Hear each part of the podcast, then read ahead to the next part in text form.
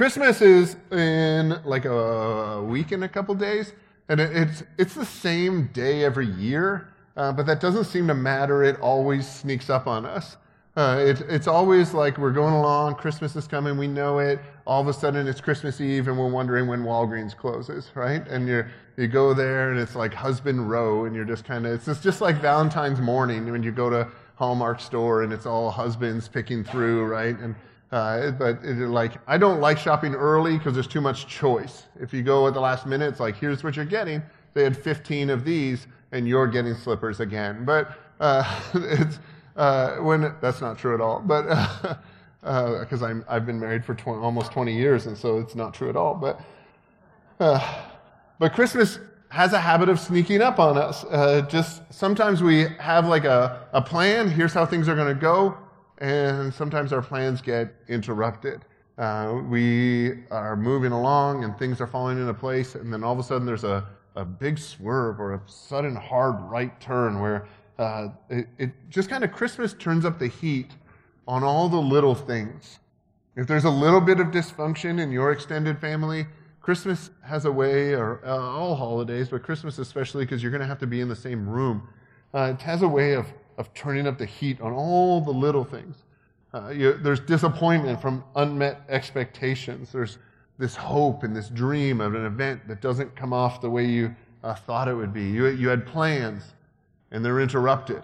Uh, sometimes by crisis, sometimes by people, sometimes by weather, sometimes by a car breaking down, sometimes by a bad quarter at your, at your job.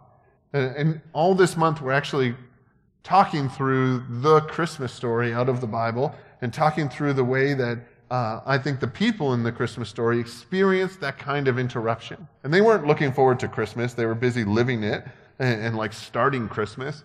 Uh, but they were uh, living their life in a way that they had hopes and dreams and plans uh, of things that they hoped would happen. And sometimes those plans are interrupted uh, by something that is God ordained. Uh, sometimes it's just a regular person interrupting things. Sometimes those uh, um, are really difficult. Sometimes we just kind of roll with the punches and we're okay with it. In all of this, the big challenge in, at the Christmas season, I think that we're actually, if you're a follower of Jesus, you're actually able to live in a way that you don't have to understand the change in plans in order to trust God's purposes in your life. You don't have to understand the plan if you're able to trust, and I think you are able to trust, that God has purpose for your life. All right. Do you know what Jesus' last name was? Yeah, Christ. That's what everyone thinks, right? His middle name began with an H. But uh, there is, there's actually, in our culture, uh, Jesus' last name would have been Davidson uh, because he was from the line of David. And so they would have had, like, and they did, they did individual last names, so it would have been Jesus Bar Joseph, you know, but uh, so that would have been what people called him, you know, because it was who are you the son of, right? Because you'd only have one kid You'd name all your kids different names, of course, right? Like you're not that George Foreman-ish, but uh, but you would you would actually give your kids different names, and so you'd be like, this is uh, you know Jesus, the son of Joseph. But it, he comes from the line of David, and the Gospel of Matthew actually starts with this with this lineup of the ancestry of uh, Jesus and Jesus' dad Joseph, and Jesus actually had a grandpa named Jacob. Jacob Davidson. Any Davidsons here today? Uh, I just think that's a cool thing that if, because he was from the line of David, uh, and in our culture, in the Western world, we put that son on the end, right? Like Jameson or Anderson and those kinds of things. Uh, well, Davidson is one of the names, and so he was from the line of David. And so next time you want to swear, you can use that. You know, I'm not going to say those, but you can say like uh, Jesus Davidson, and people would be like, "What's going on? Do you know someone?" But Jesus had this grandpa named Jacob. In their culture, the J's would be said like a, like a Y, and the B's would sometimes be V or B. There's kind of a hard ending.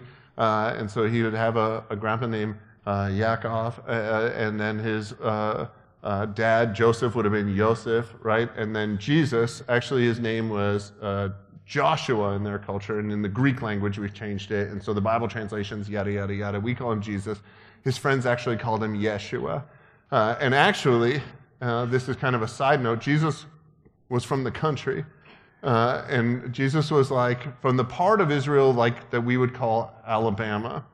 And so Jesus, if you've ever anybody lived in the South?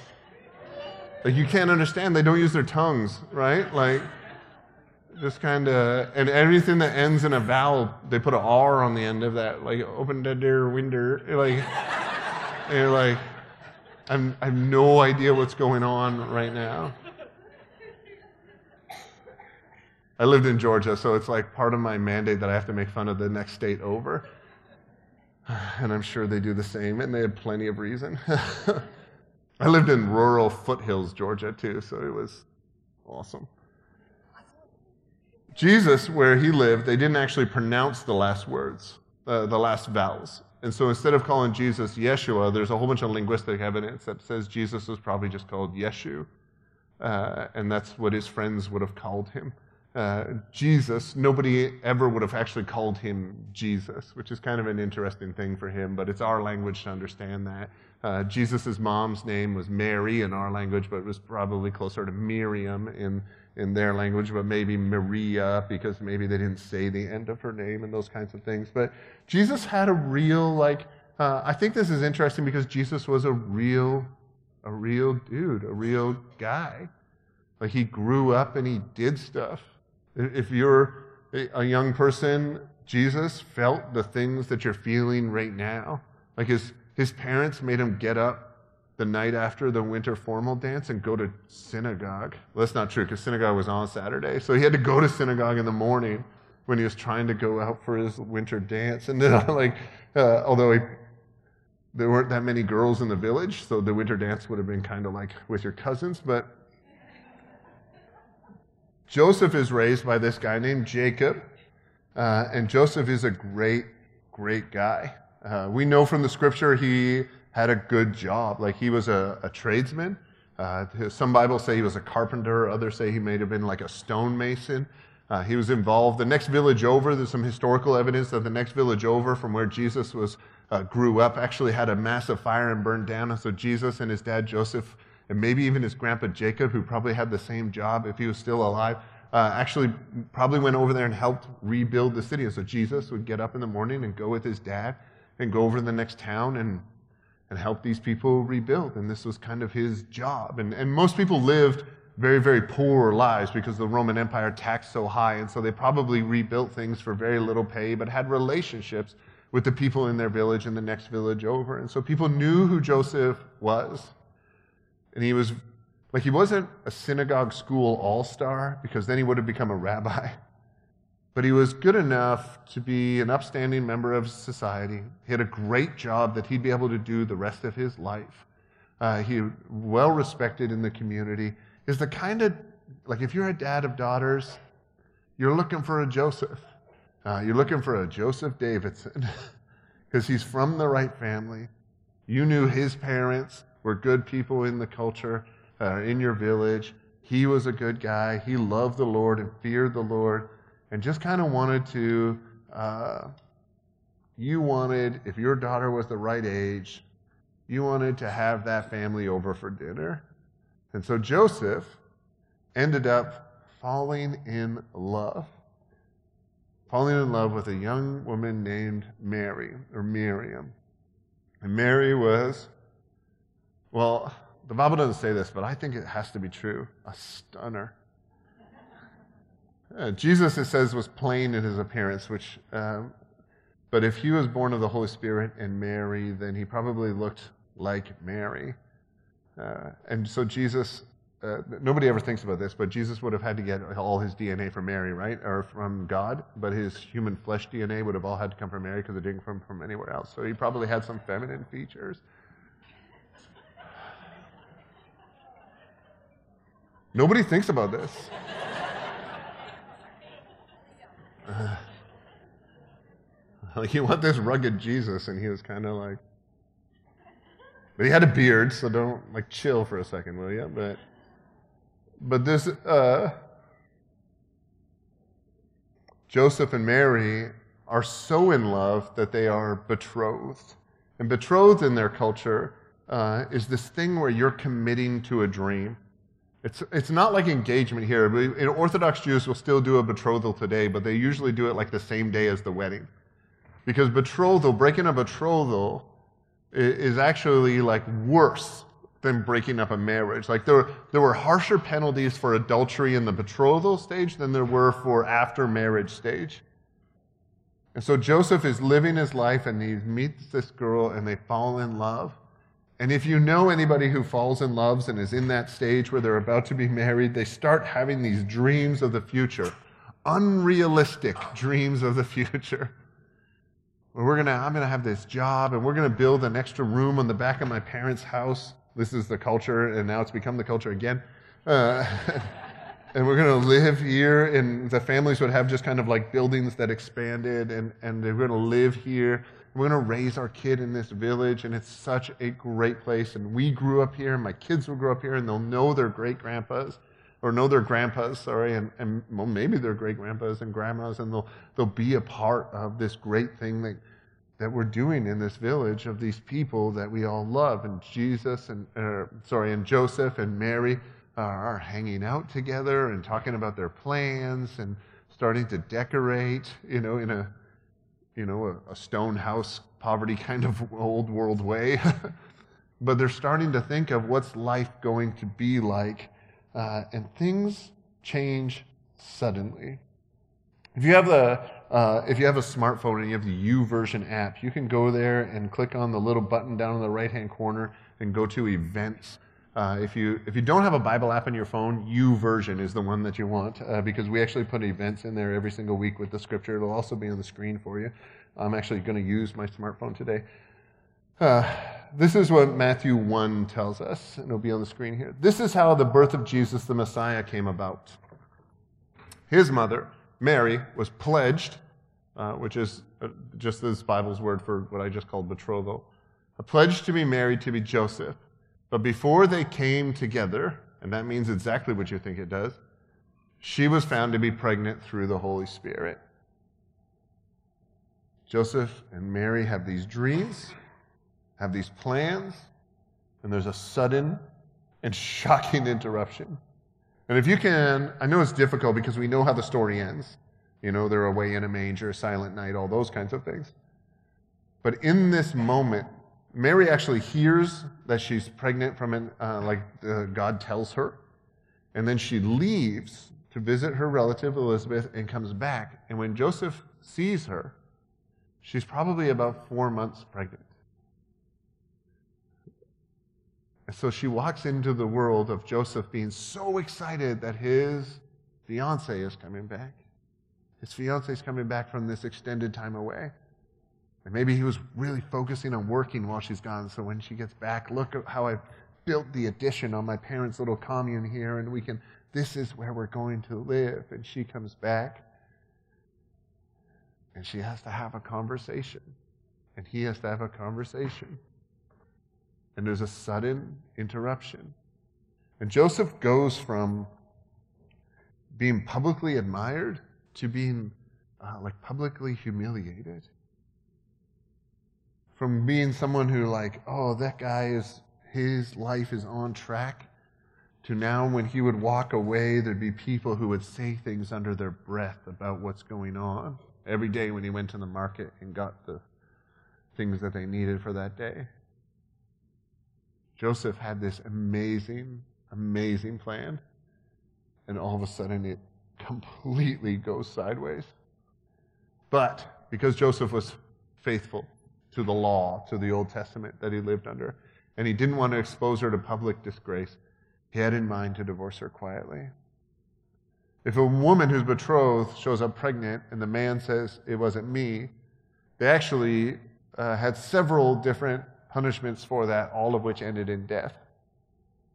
Uh, there weren't exactly a lot of rights. Ended in death, actually, for the woman, and ended in death for whoever was responsible for impregnating the woman. And so when they say, well, it was God, uh, there's no rules for that. There's no laws for that. But it's also very, very confusing. And so Joseph loved her and had in mind to do a divorce with her just quietly because that's not my kid. Joseph, in their culture, so you know, if a father said, That's my son, that's, that's all it took to legally adopt a son or a daughter. Like, that kid is mine. If a man says that, that's like, that's the court document. I said it because what you said mattered. And so Joseph actually has in mind, I'm going to divorce her. She can go back into her parents' family and raise that kid, and I'll be here in this apartment that I built on the back of my parents' place. And it's going to scar him for a long time. It's an interrupted dream because he's been faithful to the law. He loved God. He didn't want to expose her because he also loved Mary. He didn't want to expose her to public disgrace, and so he was going to divorce her quietly. He's going to allow her to return to her family with her child and have her life, and Joseph is going to have his life. Because this sudden interruption, if you're reading in the Gospel of Matthew, there's this long genealogy this person, this person, this person, this person. We end up at Joseph, who was married to, uh, who was married to Mary, and they had Jesus. But then the way the story is told is in this long line, in these plans, and this excitement. All of a sudden, there's a hard stop on that, where Joseph is suddenly faced with something that he didn't expect. I think this resonates because we've all I mean, this hasn't been our situation, but we've all had that emotion. I thought life was good, and suddenly you get that diagnosis, or you get that news, or you get that piece of paper, or you have that conversation, or there's that accident, or that person does that thing to you, and suddenly you know that this life will never be what I thought it was going to be. Your dream is suddenly and violently taken from you, not by something that you did. So Joseph re- reflects, he sits back, he develops his own plan. I'm going to divorce her quietly. That would be the good, uh, like, law faithful thing to do, and I'm going to let her go. And then verse 20, uh, but after he had considered this, an angel of the Lord appeared to Joseph in a dream and said, Joseph Davidson. You thought I just made that junk up, but it's like in the Bible. Joseph Davidson. Uh, don't be afraid to take Mary home as your wife, because what is conceived from her is from the Holy Spirit. And she will give birth to a son, and you are to give him the name Jesus, because it will save his people from their sins. Tell me, you're confused already as Joseph, and then you have this dream. Like an angel would be in their culture understood as a messenger. It's the same as God speaking to them. And so God actually speaks to them uh, which technically means Jesus speaks to them as well, which is just Trinitarianly awesome, and says, Joseph, let's not be afraid to take Mary as your wife, because the baby she's going to have is actually from the Holy Spirit. I'm going to confirm what she's probably already told you. And you're going to name that baby Yeshua. And then I wonder if the angel spoke with an accent and said, You're going to name that baby Yeshu. And Joseph was like, oh, it's a country angel.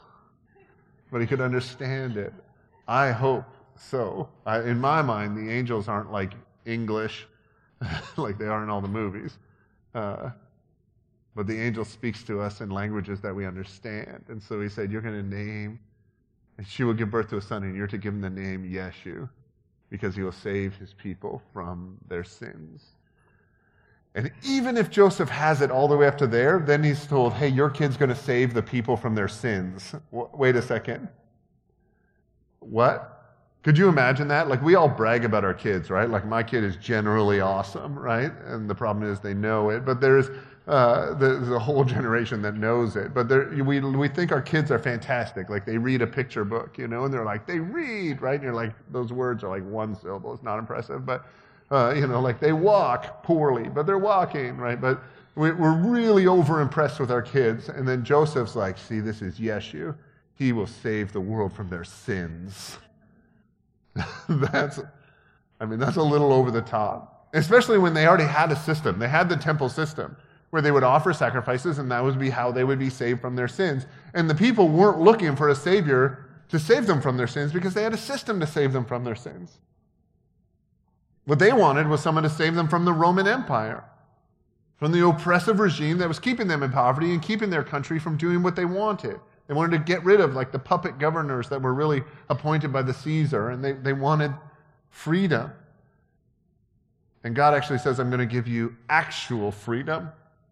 Your kid's going to save the world from their sins. And so there's this confusion that you can see. It's confusing because all of a sudden Joseph's not just marrying a woman, he's marrying her kid, which is serious business, as much as it is today. And then he's not just marrying a woman who's having a kid, he's been told by God that he has to name that kid that's not his, which means adoption, like he will be the baby's father according to everyone around. This is Jesus' dad, because he names him. And then your expectation is that your kid will someday save the world from their sins. And so, Joseph, there is no chance that Joseph understood the change in plans, but he was able to move forward because he trusted God's purposes. So, how do we, how do, we do that? How do we, like, we have this choice of no way, we're not going with that. I had a plan. This plan is good. Like, this is even God's plan. Like, God had a plan in the Bible. This is how you deal with this kind of situation. I'm following God's plan. And yet, God decides we're going to take a radical left turn, something that is a little bit different than just the old way, and we're going to do this over here. And it's honoring and loving and good. Like, it's not contradicting the Old Testament, it's fulfilling the Old Testament. And so the story continues. Can we go to the next slide? When Joseph woke up, he did what the angel of the Lord commanded him, and he took Mary home as his wife. This is the, one of the coolest verses in the whole scripture. We just like walk over it. But Joseph was a man who did man things. When God told him, marry that single mom, he married that single mom. He took on that responsibility. He took his dream and he put it away because he trusted God's purposes. And he took Mary home as his wife. But he did not consummate their marriage until she gave birth to a son. And he gave him the name Yeshu. Joseph leans into doing these hard things. He does what the angel commands. He is faithful to Mary. He, Mary, when she gives birth, it's a virgin birth, and it still is a virgin birth. And he names this young boy the name that God gave him to name him. And so, why is he able to do that? We want to say that he does that because Joseph is a good dude. Joseph is a good man. But that doesn't hold up because I've seen plenty of good men do something else. I've seen plenty of good guys do things that I wish good guys wouldn't do. We've all seen that. And so, how does Joseph see this interruption as actually an opportunity. How does he change his perception of this thing? And I think, I think there's three things that Joseph is actually able to love God or obey God because he loved God. Joseph loved God, so he obeyed God. This story tells us that Joseph knew the Old Testament law. Like he followed it, he was faithful to it. He knew the faith that he was following and the religious system that he was following. Joseph then, this is important, recognized God's voice. When the angel of the Lord showed up to Joseph, Joseph is told, Don't be afraid to take Mary home as your wife. He's not told, Don't be afraid. A lot of times the angel's leading statement is, Don't be afraid. Joseph is told, Don't be afraid to do what I'm about to tell you. And so there is, you can infer, but this is reading into the text, that Joseph knew the voice of God.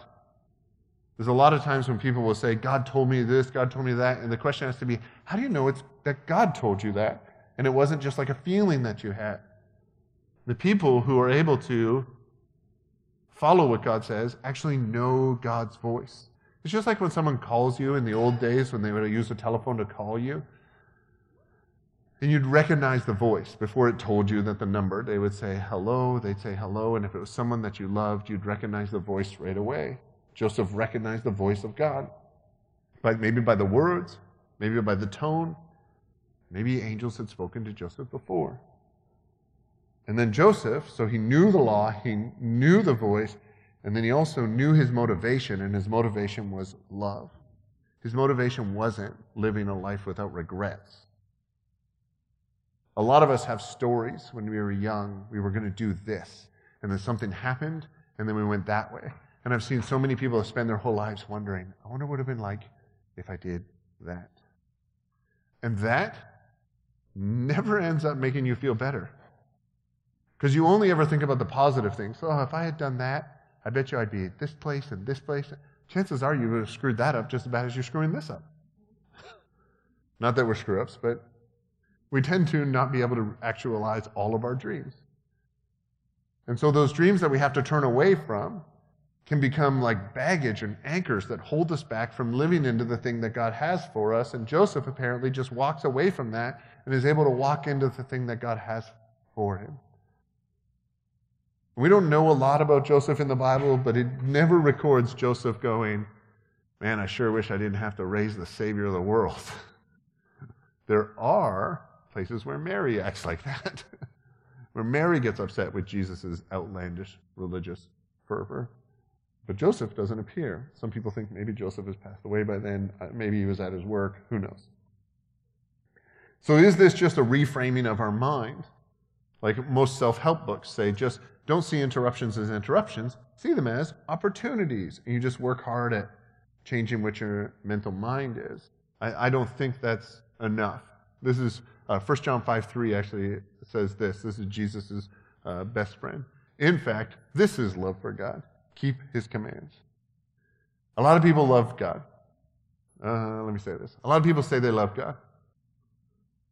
What loving God is, is keeping all of his commands, is doing what he says to do, living the way that God says to live. So it's not just like a reframing of our mind. The change uh, for followers of Jesus from seeing interruptions as interruptions to seeing them as opportunities is actually uh, it requires more than like plans and dreams and, and life. It's actually only possible by loving Jesus above all else. Because the thing that's going to be interrupted, the real question is do you love this more than you love God's purposes for your life? Isn't that the real question? The disappointment that you're going to feel over Christmas, the real question is do you love that more than you love the Jesus that this Christmas season is actually all about? Interruptions are opportunities because they ask us a question, and the question isn't like, how are you going to roll with this? Are you going to stay calm? Maybe rage is the right answer. That's of all of this, that's the quote you're going to pull out. Listen, James said rage is the right answer. Sometimes it is. but in that, the question isn't, are you mad or are you going to be calm? The question is, what is the number one priority and the number one love in your life? So, the way to follow Jesus is to renew your actual love of Jesus, to worship Jesus, to be in prayer on your own with Jesus, to have times of solitude with just you and Jesus. The people that you love the most, you don't spend time with them just in large group settings for one hour on a, on a Sunday morning. You actually interact with them. You use a loving voice with them. You trust them with secrets that you don't trust anyone else with. You live with Jesus. It seems so basic, right? Like love Jesus and your life changes. But I feel like sometimes we need that reminder. Some of us have been following Jesus long enough that we've maybe become good at it. It's just like when you've seen people who have been married for so long, they become good at it, but they don't look like they love each other. And then you see people who've been following Jesus for a long time, and they just look like they're in love with Jesus.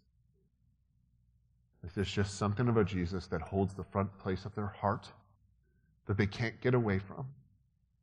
And that place is a place that allows you to be the kind of person who's able to walk into those opportunities.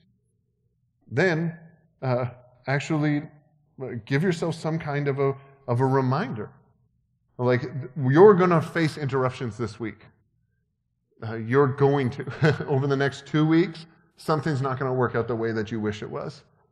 The present that your kids get you is going to suck. the present that you thought was awesome, the person is not going to think it's as awesome as you did. or they're not going to get the joke. Some of you already experienced that at your white elephant parties, but you're referencing uh, reframe, sorry, not reference, you're, you're reframing these interruptions to be able to spot opportunities. Joseph, if someone were still talking about Joseph Davidson, because he said yes to something that God asked him to do, which was not his dream, we're still talking about him. Because he raised Jesus. You know who taught Jesus how to like skip rocks, how to build stuff? how to not cry when you fall down, how it's okay to cry if you fall down. You know, taught Jesus how to punch. And I know not everybody's like, I just talked about Jesus having feminine features, you know, but he also was a violent dude. you know who taught Jesus how to take pain, like pain on a cross? Joseph did. And because Joseph responded, Yes, you and I are the benefactors, because Jesus came to this earth and lived a perfect life and died and rose again, so that what the incarnation, what Christmas means for us, is eternal life, eternal relationship with the God who loves us just as much as he loves Jesus. Let's stand and pray together. Jesus, for those of us who in our hearts have grown cold, I want to pray that even in these moments that you would give us a fresh view of your love for us. I want to pray that in these moments you would give us a fresh understanding of who you are, of who you are to us, of your great love and affection for us, of your intimate desire to be in relationship with us. God, let us be in love with Jesus. And some of us need to renew that, and today we renew that. Cause us to pray that way right now in these moments. God, renew our hearts to you and allow us to hear your voice, to obey your word and hear your voice so that we can live into the opportunities that you're going to give us this Christmas season. So that our stories become stories of, I thought this was going to happen. And guess what the twist is that God created in this story? Because we don't want our stories to be, I had plans, I achieved. We want our stories to be, God had purposes, and I lived into them. If you give us nothing else, God, I pray that that's what you, I pray that that's what you would give us over these next two or three weeks. Allow us to live into the Christmas season, uh, live into the Christmas holidays in love with you, Jesus. By your name we pray. Amen.